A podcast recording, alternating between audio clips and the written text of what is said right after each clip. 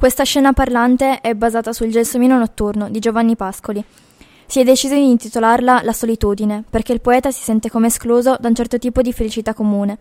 È stata divisa in due parti con del vetro, perché il poeta riesce a vedere cosa c'è intorno a lui, ma non riesce a raggiungerlo. Sente una certa attrazione verso la morte ed è per questo che si è deciso di fare una radice che spunta dal terriccio e lo tiene stretto.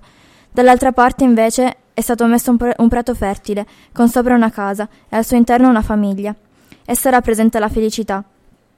Lo sfondo della parte del poeta è stato colorato di nero, che rappresenta la tristezza e la solitudine, mentre l'altra di bianco, che sta a significare la felicità e la compagnia.